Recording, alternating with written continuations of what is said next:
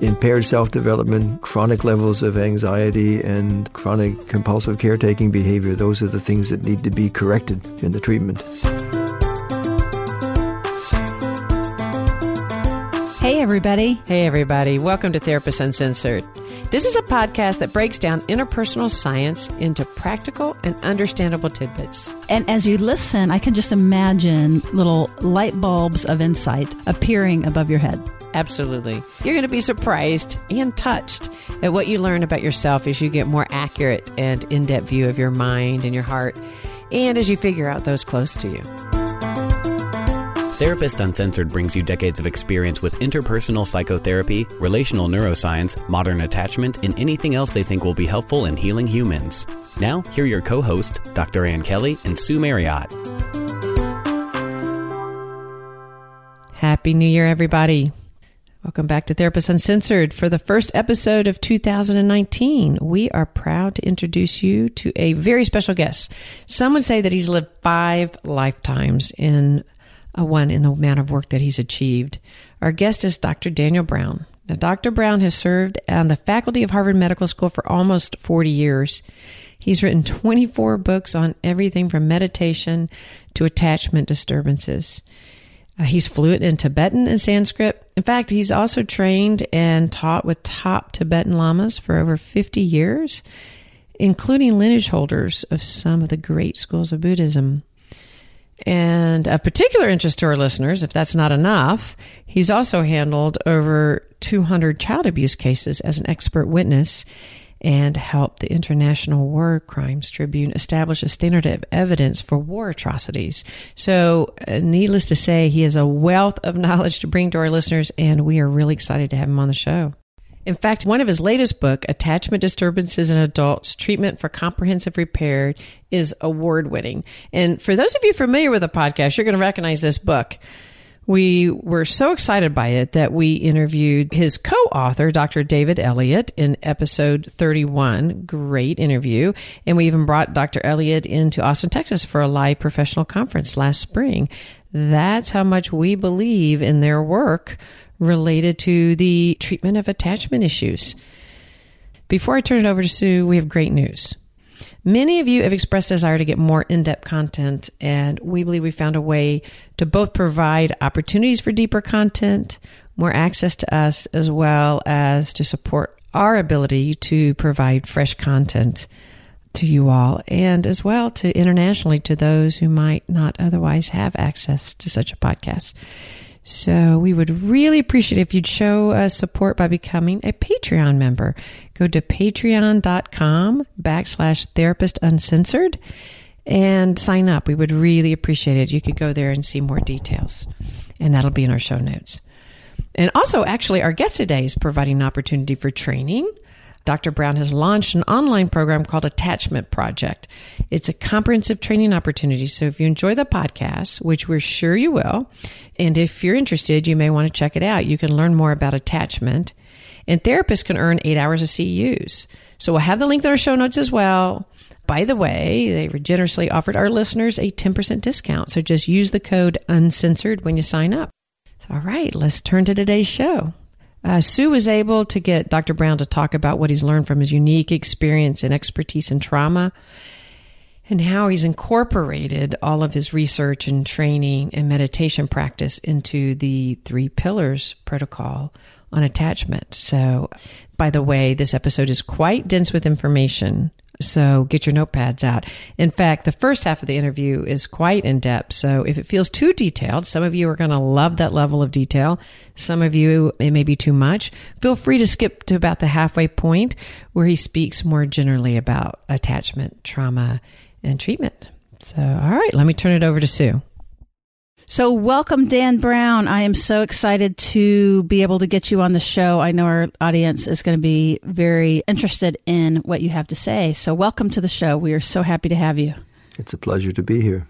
So, many of our audience, not everybody, of course, but is familiar with your work, in particular related to your incredible book that you did with David Elliott Attachment Disturbances in Adults Comprehensive Treatment and Repair. So, I know people are going to be really excited to hear from you. And there's so many things we could talk about. You are expert in so many areas, but I think for this show, we were going to dive into the topic of attachment and trauma. So, give us an idea of your recent work and, and what you would like people to know. Well, there are three points that I think are important to make. The first has to do with what's called complex trauma. And in my view, from the research that we've done, complex trauma is not complex trauma. It's really disorganized attachment aggravated by later childhood physical or and or sexual abuse. So complex trauma, you know, just for those listening, you know, you have the big T trauma, which is an event that happens, and complex trauma is typically been seen as a cumulative trauma and has been distinguished from, you know, being in a car accident or, you know, a discrete event. Well, there are two issues here. What the profile of complex trauma is, and, and it usually is somebody who has post traumatic stress, maybe a dissociative condition, maybe an anxiety disorder, a somatoform disorder. Usually it means that they have a mixed personality disorder or borderline personality disorder and multiple addictive behaviors. So complex trauma from a clinical perspective means that the given individual has eight or nine major comorbid diagnoses, not just post traumatic stress. The second point has to do with what's the etiology or cause of that. And in the literature, it was thought that the cause of that was one of two things either repeated or cumulative traumatization on the one hand, or extreme traumatization. So, for a while, there was a term called DESNOS, disorders of extreme stress. And the idea that people who had these eight or nine comorbid diagnoses, not just post traumatic stress, were victims of disorders of extreme stress or cumulative trauma. But our own research and some other studies also seem to suggest that it's not the cumulative effects of traumatization, traumatic acts per se, that causes this complex trauma profile. It's really early disrupted attachment, mostly disorganized attachment, aggravated by later traumatization. It was a study that we did. It, it was uh, the results were sort of discovered serendipitously, but I do a lot of expert witness cases uh, around child abuse and Yes, that's actually really uh, gives you such an interesting perspective, and I had heard that, and I am interested to even hear about the research and kind of how you're approaching trauma, who you are, how you became interested in trauma as well. Well, I got interested in trauma really in 1978 when I was teaching three day clinical hypnosis courses, and a social worker whose name was Sarah Haley took the course, and she was one of the founders of the Society for Traumatic Stress. And I didn't know much about trauma. She took the course and got excited about hypnosis, and we made a trade. She taught me a lot about trauma in the early days, and I taught her hypnosis. And then she gave me a number of cases to treat, and that was during the Vietnam era war. And the first cases of trauma that I treated were kids who were in Operation Phoenix. They were trained to be little killing machines and kill an entire village of women, children, and uh, men at night. And that was my trial by fire exposure to treating victims of extreme trauma. And Sarah eventually died of breast cancer, but she was one of the founders of the trauma field, one of the original visionaries who were treating Vietnam vets in an era that no one else did. So I promised Sarah before she died that I would do whatever I could to continue the trauma field and put it on the map. And I've tried to honor that commitment over the years. Oh, absolutely. That is an incredible story, actually. And then, two other just quick background points before we get back to the specifics on trauma is you mentioned being an expert witness, and you've had an interesting perspective from that. I've been involved in over 200 cases. I've done 70 priest abuse cases against the Catholic Church. I've worked as a consultant for the prosecutors at the International War Crimes Tribunal in The Hague over a 12 year period and helped them set up a standard of evidence for what would be reasonable and reliable testimony from victims of extreme war atrocities. I'm happy to say that that standard has been challenged five times, never successfully on appeal, and based on that standard of reliable evidence, we have a 93% conviction rate in the tribunal. Wow, that is really incredible. And then that ties into, I think, the research that you were referring to. So, can you just give us a quick thumbnail of that? Well, uh, just before Hurricane Katrina in New Orleans came, I had an attorney call me about some adults who had recovered memories of being abused in a Catholic orphanage in the 1950s. And they had started to recover memories, and I ended up doing forensic testing on about maybe 30 adults. And since this is an adversarial system, when I do forensic testings, I try and do things really carefully. I give them minimum two full days of testing, 16 to 20 hours of face to face testing.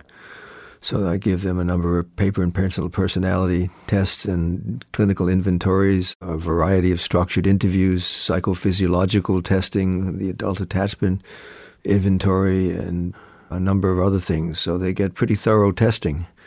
And we had a unique uh, population because all of these kids were abused in a Catholic orphanage called Madonna Manor by the priests when they were in latency age years. And there were about 30 victims that I tested. And the unique data population was they were all abused by the same abusers in the same amount of in the same time frame. But the difference was attachment status. So when I gave them the adult attachment inventory, about half of the adult survivors of that abuse were securely attached, and the other half were insecurely attached. And when we looked at the data, we found that the ones who were securely attached, who were abused, had post traumatic stress and anxiety conditions, and some of them had somatoform symptoms. None of them had a personality disorder. None of them had a major dissociative disorder, and none of them had multiple addictive behaviors. But the group who had insecure attachment, which was about half the group, most of them had disorganized insecure attachment. And all of them had either a mixed or borderline personality disorder diagnosis. All of them had major dissociative disorder, and all of them had multiple addictive behaviors.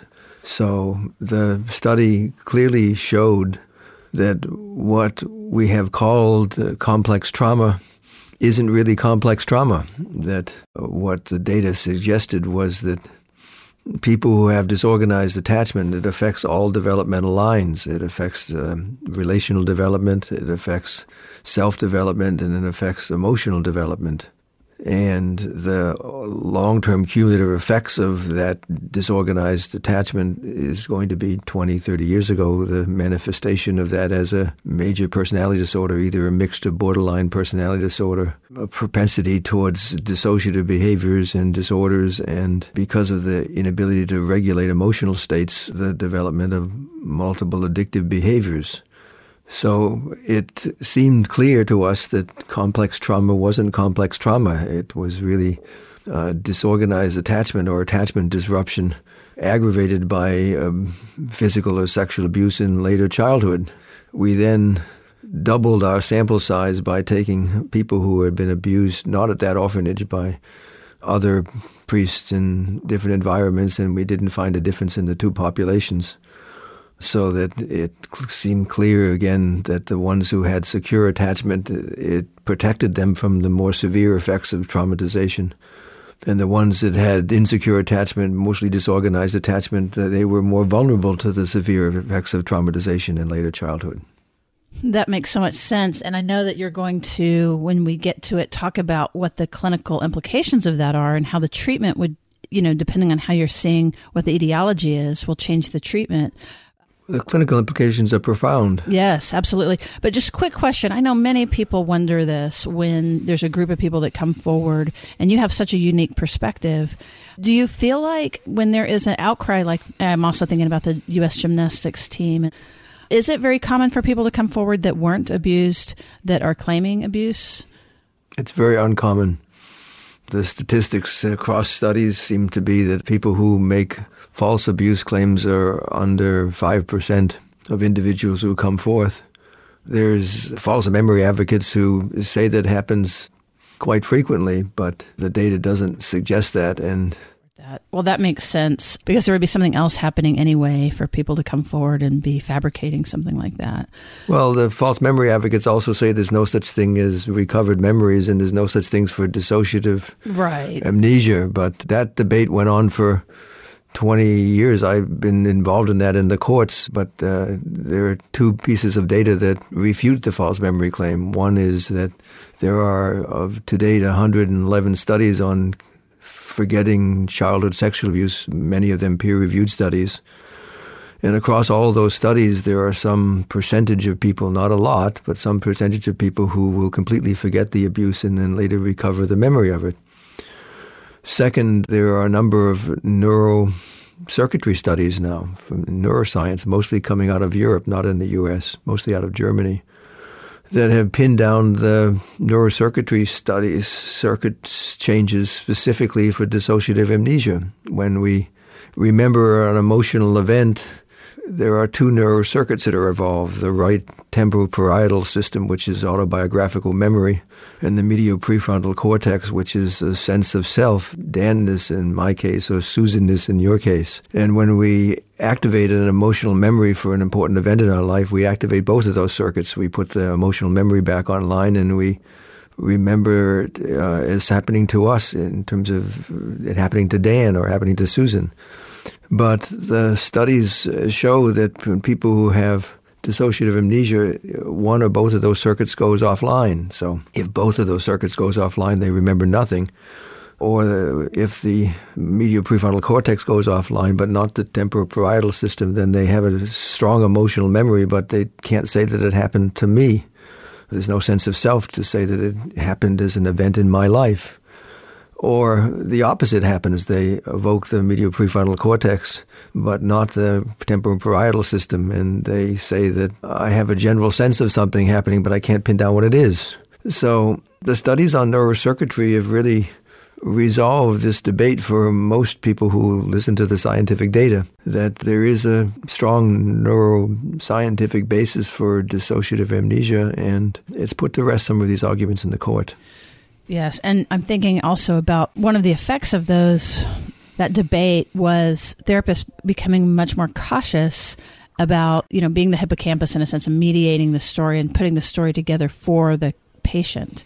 Well, the one issue around false memories that's clear is that if you supply lots of information that isn't part of the interviewee's field of experience, then you are suggesting things. And uh, some people are vulnerable to that. But we also have a pretty good uh, standardized assessment of who is memory suggestibility called the Gudjonsson Suggestibility Scale. And we can tell what in, given individual is more vulnerable to that or not. It's not a general phenomenon that if you suggest false information that people pick it up. Most people don't.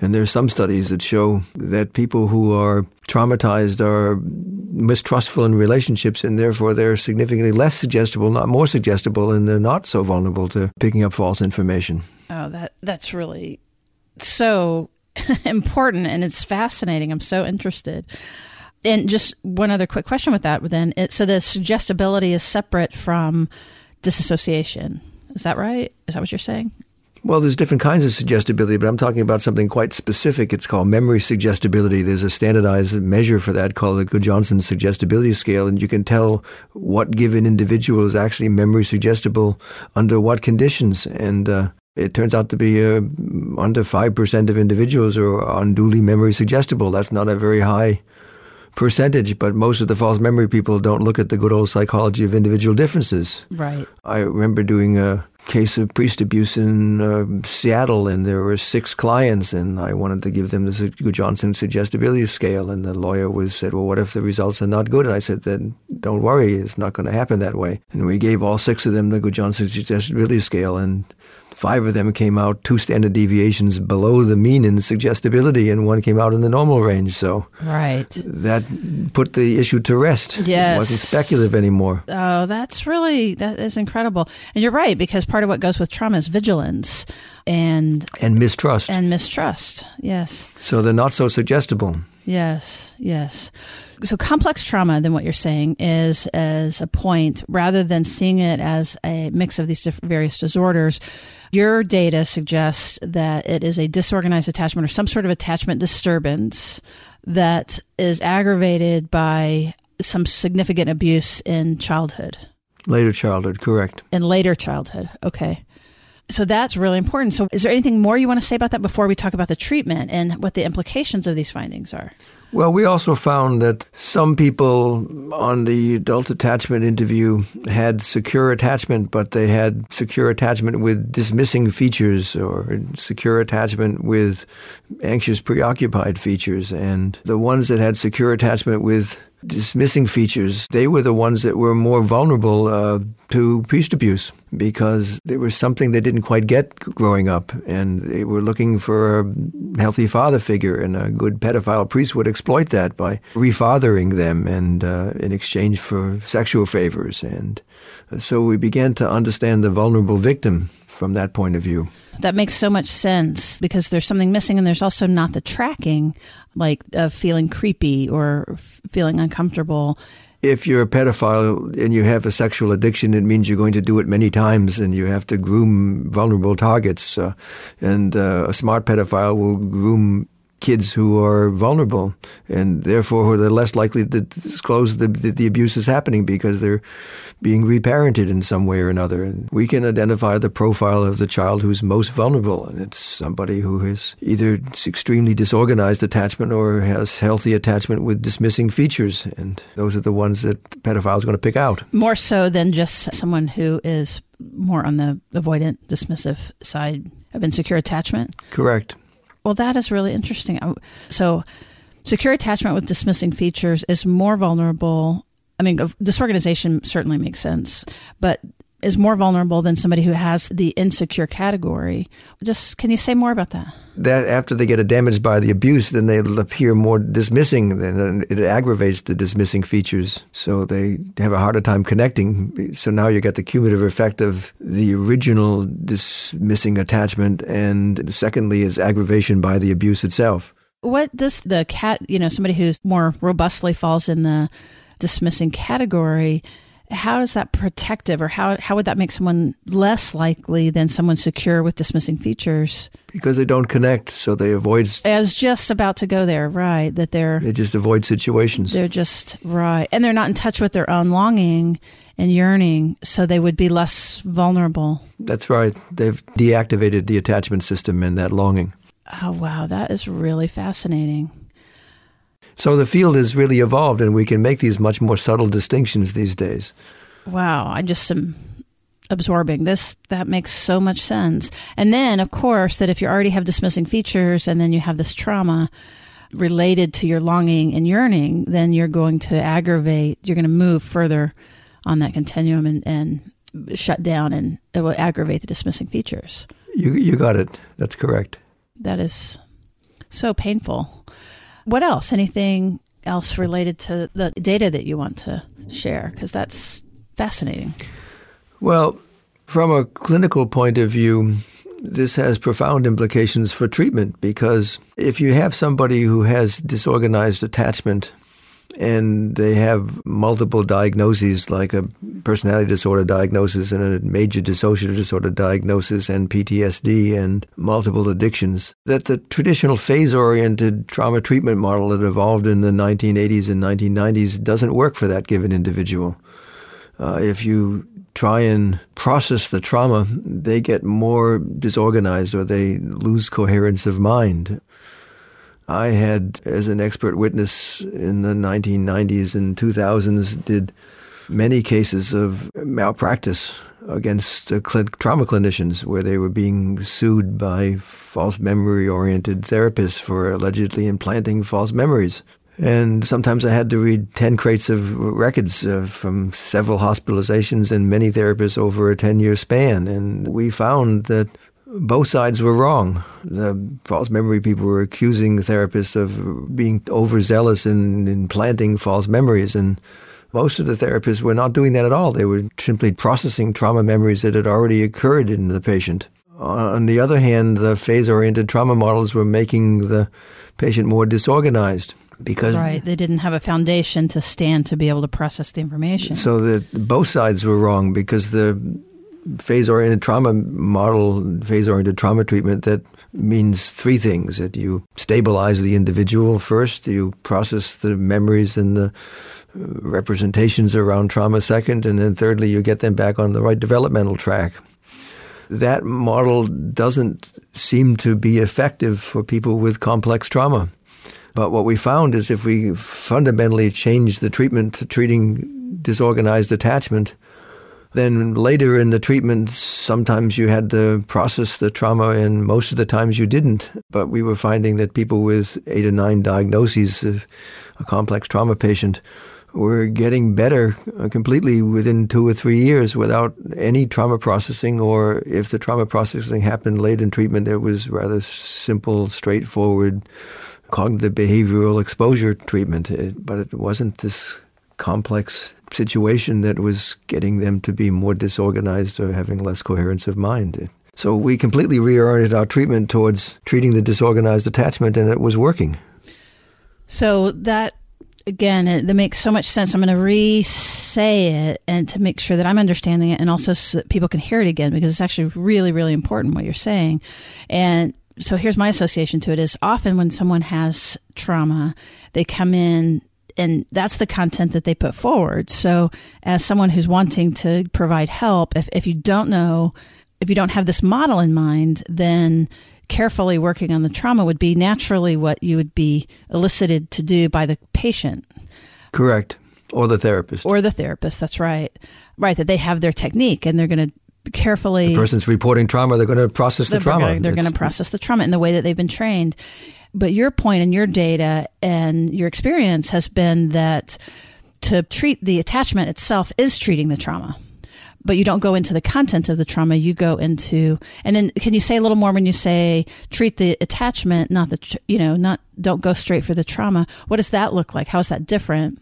So, if somebody has disorganized attachment, what it means is uh, it's an impossible dilemma for the child. That means the source of attachment is also the source of fear.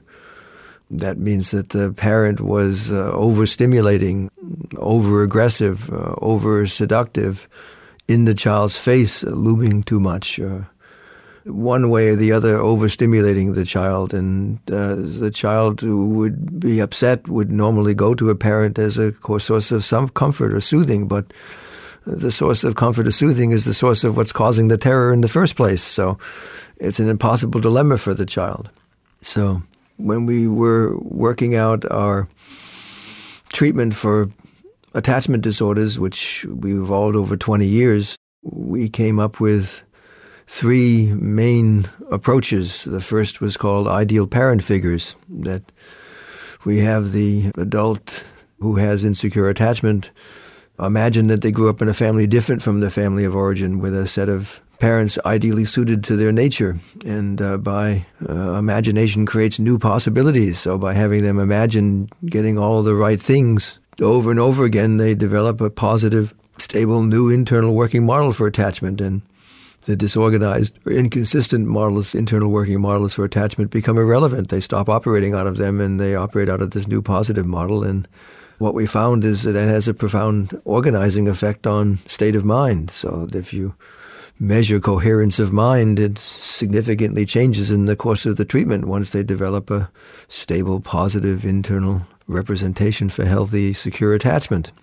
I have been using this model, and again, I mentioned David Elliott, and we've been working with him, and I've been using it with my patients, and and so I'm just re-emphasizing what Dan is saying of how powerful that this one intervention is and that it has been empirically validated you know that you've got some studies i think carol george if i'm remembering correctly uh, with some of her colleagues have done some empirical research validating the usefulness of that. And we often as therapists don't have that kind of data to know that what we're doing actually works. So what dan is talking about right now with this particularly with this intervention of the ideal parent there's actual data supporting it. So that's incredibly. Well, we got a we did a pilot study for our book, and we got a treatment effect size of 6.2. That's uh, off the charts. Uh, most good treatments, treatment effect size that's for an effective treatment is in the 0.8 range. So what we found is that all the subjects in this study got better. They no longer had insecure attachment. They met the criterion for earned secure attachment. They had high coherence of mind and they had developed good metacognitive reflective capacity in the course of the treatment. That is incredible. And how long was that treatment for that study? About two years. About two years. On the average. Now we've tripled our sample size and we have a control group and we're trying to finish up a major outcome study uh, to validate this treatment. That's incredible. And that was a different study than the Carol George study, I believe. Is that right? Yes. Yes. Yes. So great. And so there were the three pillars. So one was the ideal parent figure, and I think you were going to go on and talk about the other two as well. The second is that we discovered that metacognition was important, the capacity to reflect on your own state of mind, and that I learned this from Howard Steele when he was at Tavistock, that he said that when they developed their reflective function scale, which is measures reflective or metacognitive capacity on a minus one to positive nine scale, that they never found a patient at Tavistock with a personality or dissociative disorder diagnosis that ever scored above three on this scale. So they developed a whole new treatment to enhance metacognition, which was called mentalization based treatment. And the outcome studies with borderlines and people with major dissociative disorders is some of the most impressive outcome data that we have for these diagnoses. So it works. And mentalization treatment, just so that people can understand what does that when you're treating metacognition or, or using mentalization? Then you teach patients to reflect on their own state of mind. The trouble with the Tavistock approach, although it's very effective is that they're using preformal types of metacognition and there's a whole body of research on adult types of metacognition. Piaget's model for intelligence only went up to adolescence, and if we take the view that uh, intellectual development stops in adolescence, we'd be in trouble as a species. But some people, not a lot, have looked at adult post-formal cognitive development, and there are seven stages of post-formal cognitive development, and each one of those has different types of metacognition. And I'm of the view strongly that those types of adult metacognitive skills uh, have profound implications for mental health. And we introduced a whole range of those to our personality disordered and dissociative disordered patients, and it, it works. Mm-hmm, mm-hmm. That's great. The third pillar of treatment is uh, fostering collaborative behavior. I learned this from Giovanni Liotti in Rome, who unfortunately died this year. He had a big influence on our treatment.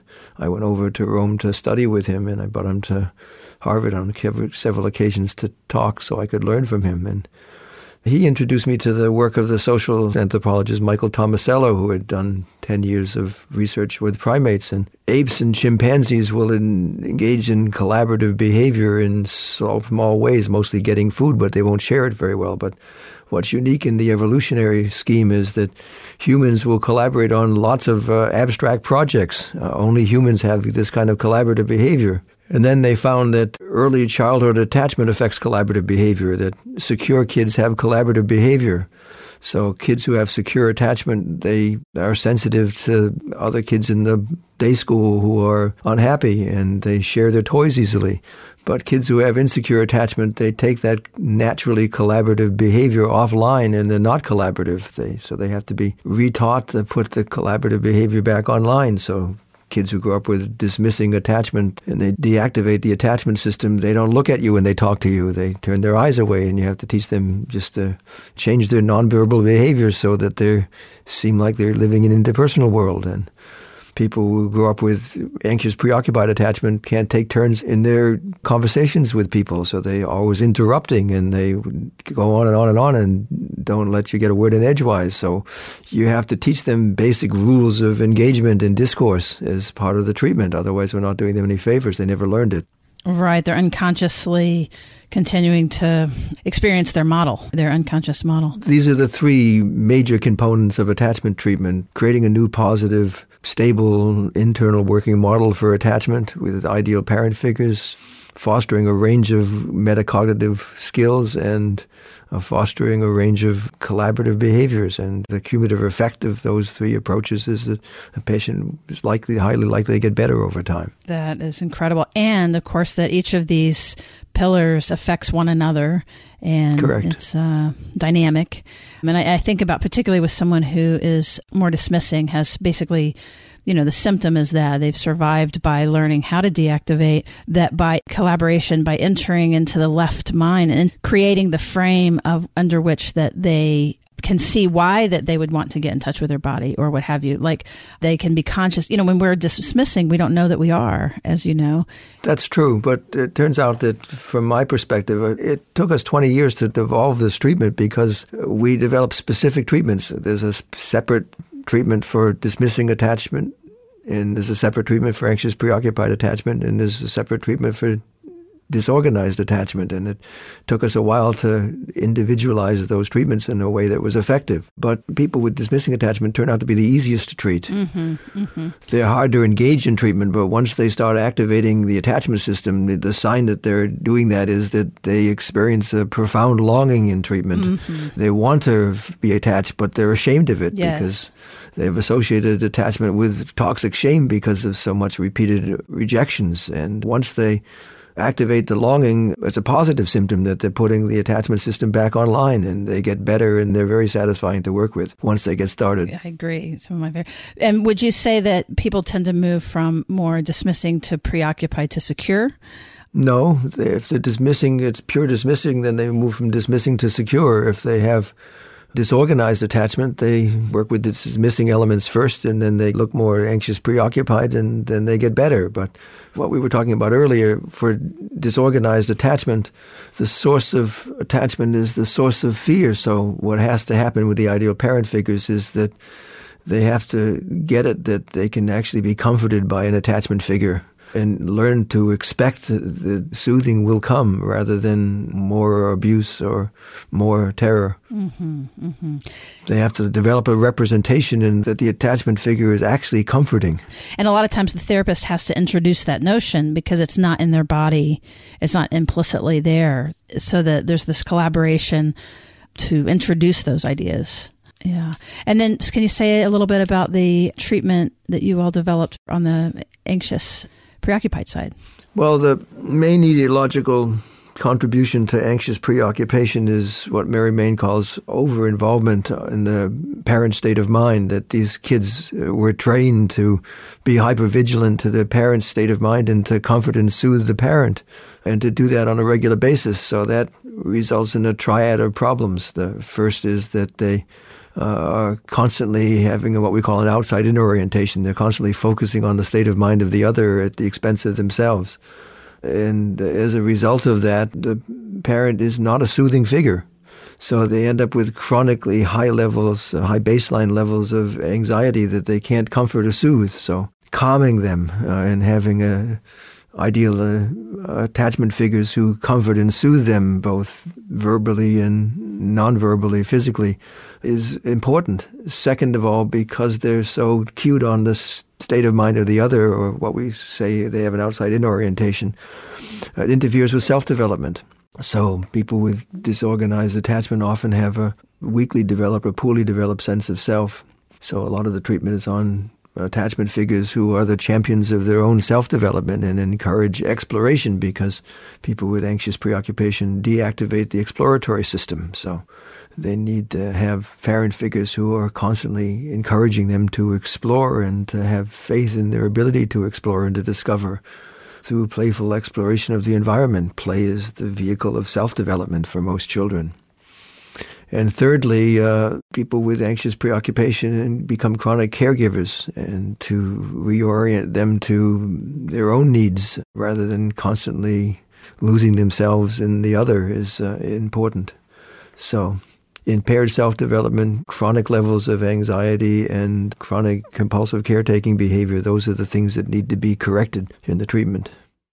Well, I love the specificity. And even like in doing the ideal parent protocol, and I imagine that you do the AAI for folks that you're working with. Is that right? Or well, I trained in the AAI and got certified in it. It took two years. It's a long process, but yes, I've done uh, over a thousand of them now, and uh, we have a pretty good sense of how to apply it to clinical populations. Mary Main was a genius when she developed the AAI, but mostly she normed it with University of California, Berkeley graduate students. So she didn't use it in clinical populations. Probably the group other than myself that's used it the most in clinical populations is Howard Steele and Miriam Steele and Valerie Sinason at Tavistock.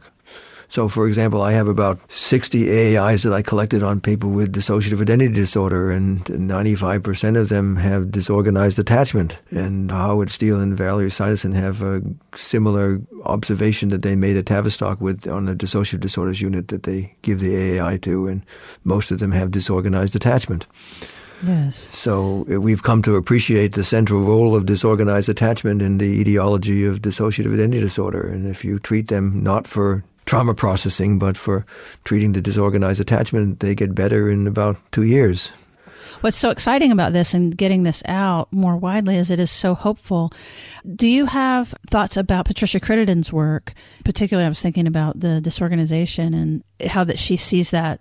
She has, it's not a new model, but it's a model that Americans are less familiar with. And well, the context of that model is that uh, when Mary Ainsworth was doing her live observational studies of parents and children and interaction in a standardized setting, which she called the strange situation paradigm, she discovered three subtypes uh, kids that were secure, and they showed both healthy exploratory and healthy attachment behavior kids who were what was called ambivalent or resistant, who had inhibited exploratory behavior and clingy attachment behavior. And the third were kids who had uh, avoidant or dismissing attachment, and they deactivated the attachment system and uh, over exaggerated the exploratory system. Then there was about 12% of kids who weren't easy to classify in those cookie cutter categories. And about a decade later, Mary Main asked to look at Mary Ainsworth's data and discovered that uh, a fourth category called disorganized attachment. That turned out, if you look at the studies uh, done on giving the adult attachment interview to inpatient populations, psychiatric inpatient populations, that most of the people who have major psychiatric diagnoses that require inpatient hospitalization have disorganized attachment. So it's the main risk factor for adult mental health problems. Then there was a debate that ensued between Crittenden and Main about how one defines disorganized attachment, whether disorganized attachment is has an implicit organization to it, or whether it's just disorganized. And Pat Crittenden's work is important for clinicians. It's a much more broad-based model that looks at things such as hyperarousal and its effect on disrupting attachment and uh, sexual behavior and aggressive behavior and it has a greater appeal to clinicians. The, the problem I have with the Crittenden model is that it has so many categories. Mm, yes. Uh, that, so it's uh, very it, complex. It's, it's, it's complex and it's harder to teach people and it's harder to get high reliabilities. I'm more of a traditionalist. I learned the AAI and use the more four basic or five basic categories, which are secure, dismissing, anxious, preoccupied, disorganized, and uh, unresolved uh, status for loss or abuse. Right, and you have you haven't said much about unresolved. What are your thoughts about treatment related to patients with unresolved attachment with the U?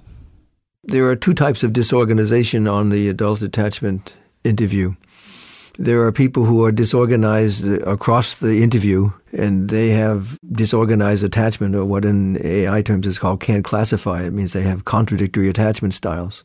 And the whole topic of attachment uh, gets them disorganized. Then there are people who have situation specific disorganization. They will show disorganization around being interviewed around a certain loss, uh, say the loss of a mother or loss of a father around a certain abuse theme, but not other abuse themes. So they showed general organization around the interview, but around certain topics, they get disorganized. And there, if they have a general good organization and disorganization around a specific loss or trauma, then you can do short term processing of that trauma or that loss in a way that they don't get more disorganized. They don't show the price they pay is lack of coherence of mind. So, short term processing uh, from a cognitive behavioral point of view of that trauma, some sort of exposure based model to the traumatization works very effectively. But if you try and uh, introduce that same treatment to somebody with disorganized attachment, they would get more disorganized, or the price they'd pay for the exposure based treatment would be increased disorganization or low, low coherence of mind. Well, what you're saying is so important because people get very confused because all the different labels and terms and you know unresolved and disorganization and you know who means what. And I, I, do think that Crittenden has really for clinicians specifically it's been very very valuable I think the assessment part is hard to access. And most clinicians, and again, this is, I'm thinking our audience is going to be a lot of therapists, but also just people in the world that are interested in attachment and in healing and growing and being good parents and partners. So this distinction that you're making within this one category is really tremendous.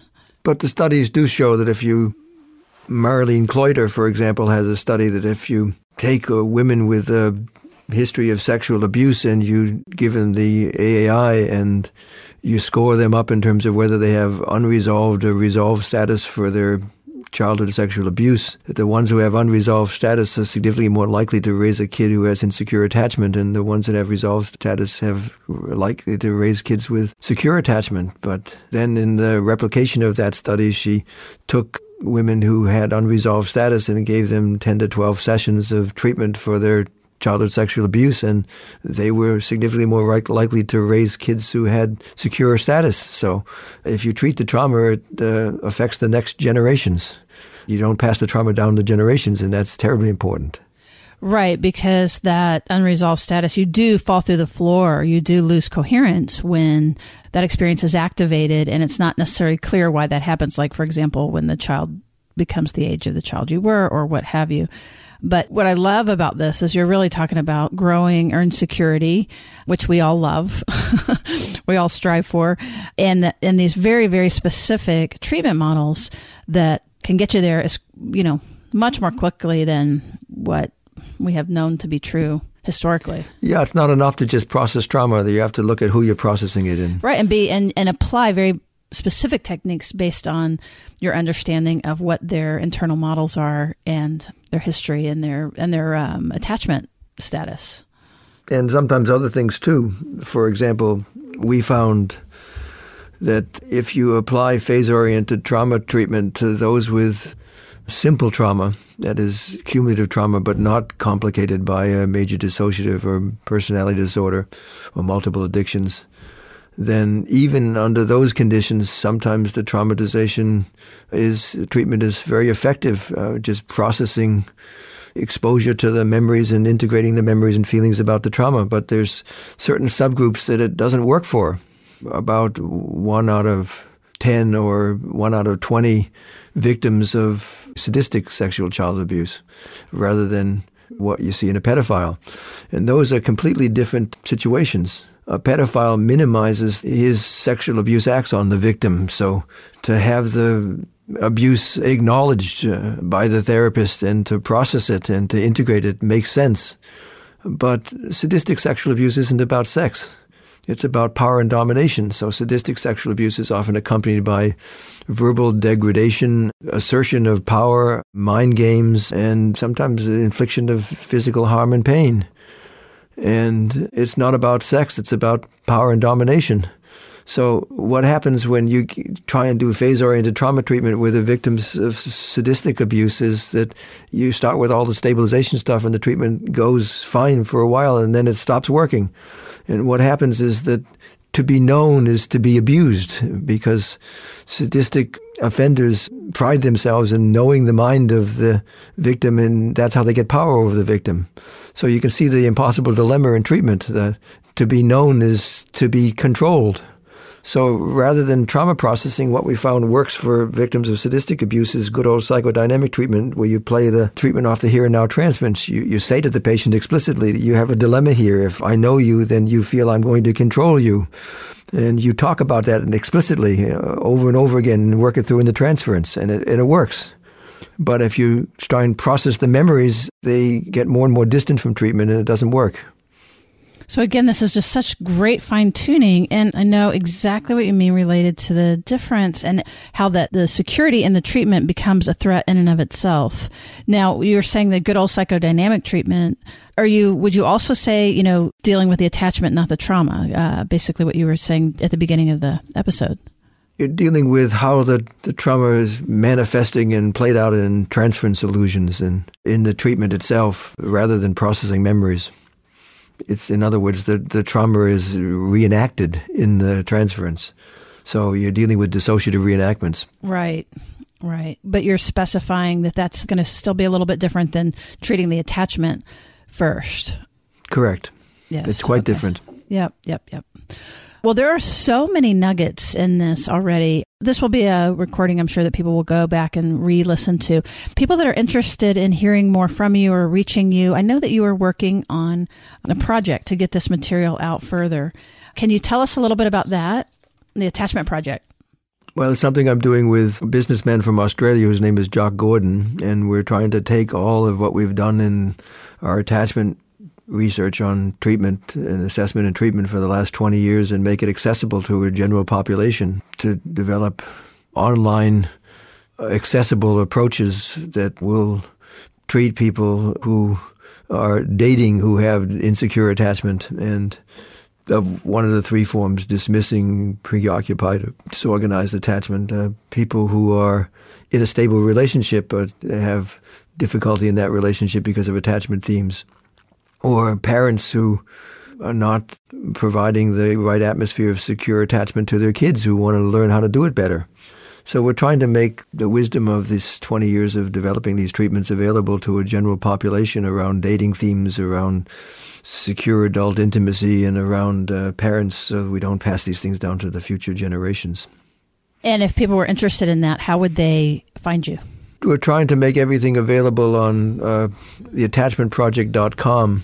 We started with attachment training and trying to make that accessible, but for 27 years I ran a continuing education organization and that's what I've done at Harvard Medical School for the last 38 years. Uh, for the last 30 years, I've worked in continuing education. And what it means is my job is to read all the outcome studies and to update the standard of care in almost every psychiatric diagnosis. So we have pretty effective treatments now for the treatment of anxiety disorders of all sorts, for depression and bipolar disease, uh, for conversion disorders, uh, for somatoform disorders, and all of these are. We're going to try and film the training of those and make them available to both the lay audience and the clinical audience who can get CEU credits for them. I've been in this field for about 50 years, and I'm trying to, at this age, think about what we want to pass on to the next generation so they leave behind the knowledge that I've collected over this time. That is incredible. And we are going to help you do that. So, again, uh, attachmentproject.com, but be sure to go to our show notes so that you can get the link for some special offers through there. So, and thank you for providing that for our audience. Thank you so much. I talk about light bulbs over one's heads. I've gotten several of those today, and I know that our listeners have as well. It's been a pleasure to do this. I'd be happy to come back. Thank you so much, uh, Dr. Brown, for being on the show. And we hope you all enjoyed it. Wow, he has a great wealth of information, doesn't he? So let's remind you again that if you're interested in Dr. Brown's work, please check out the Attachment Project. So you go to attachmentproject.com, and there you will uh, be able to sign up for his comprehensive training therapists can receive eight hours of CEUs, or if you're a non therapist, you can just get more. There's all sorts of things there at the project that you can sign up for. And if you do, put in a the discount code uncensored you'll get a 10% discount for any courses you sign up so take advantage of that i think it'll be a great wealth of information and also wanted to remind you if you are looking for more in-depth work from therapist uncensored we have become patreon members and we would love for you to join. So check it out. It will give you both, depending on what you sign up for, more in depth content.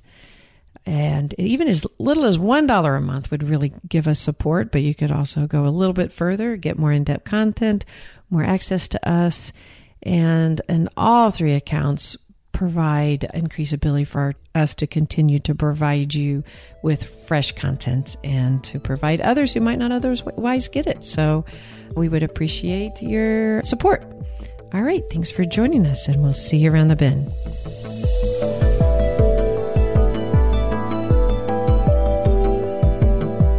Therapist Uncensored is Ann Kelly and Sue Marriott. This podcast is edited by Jack Anderson.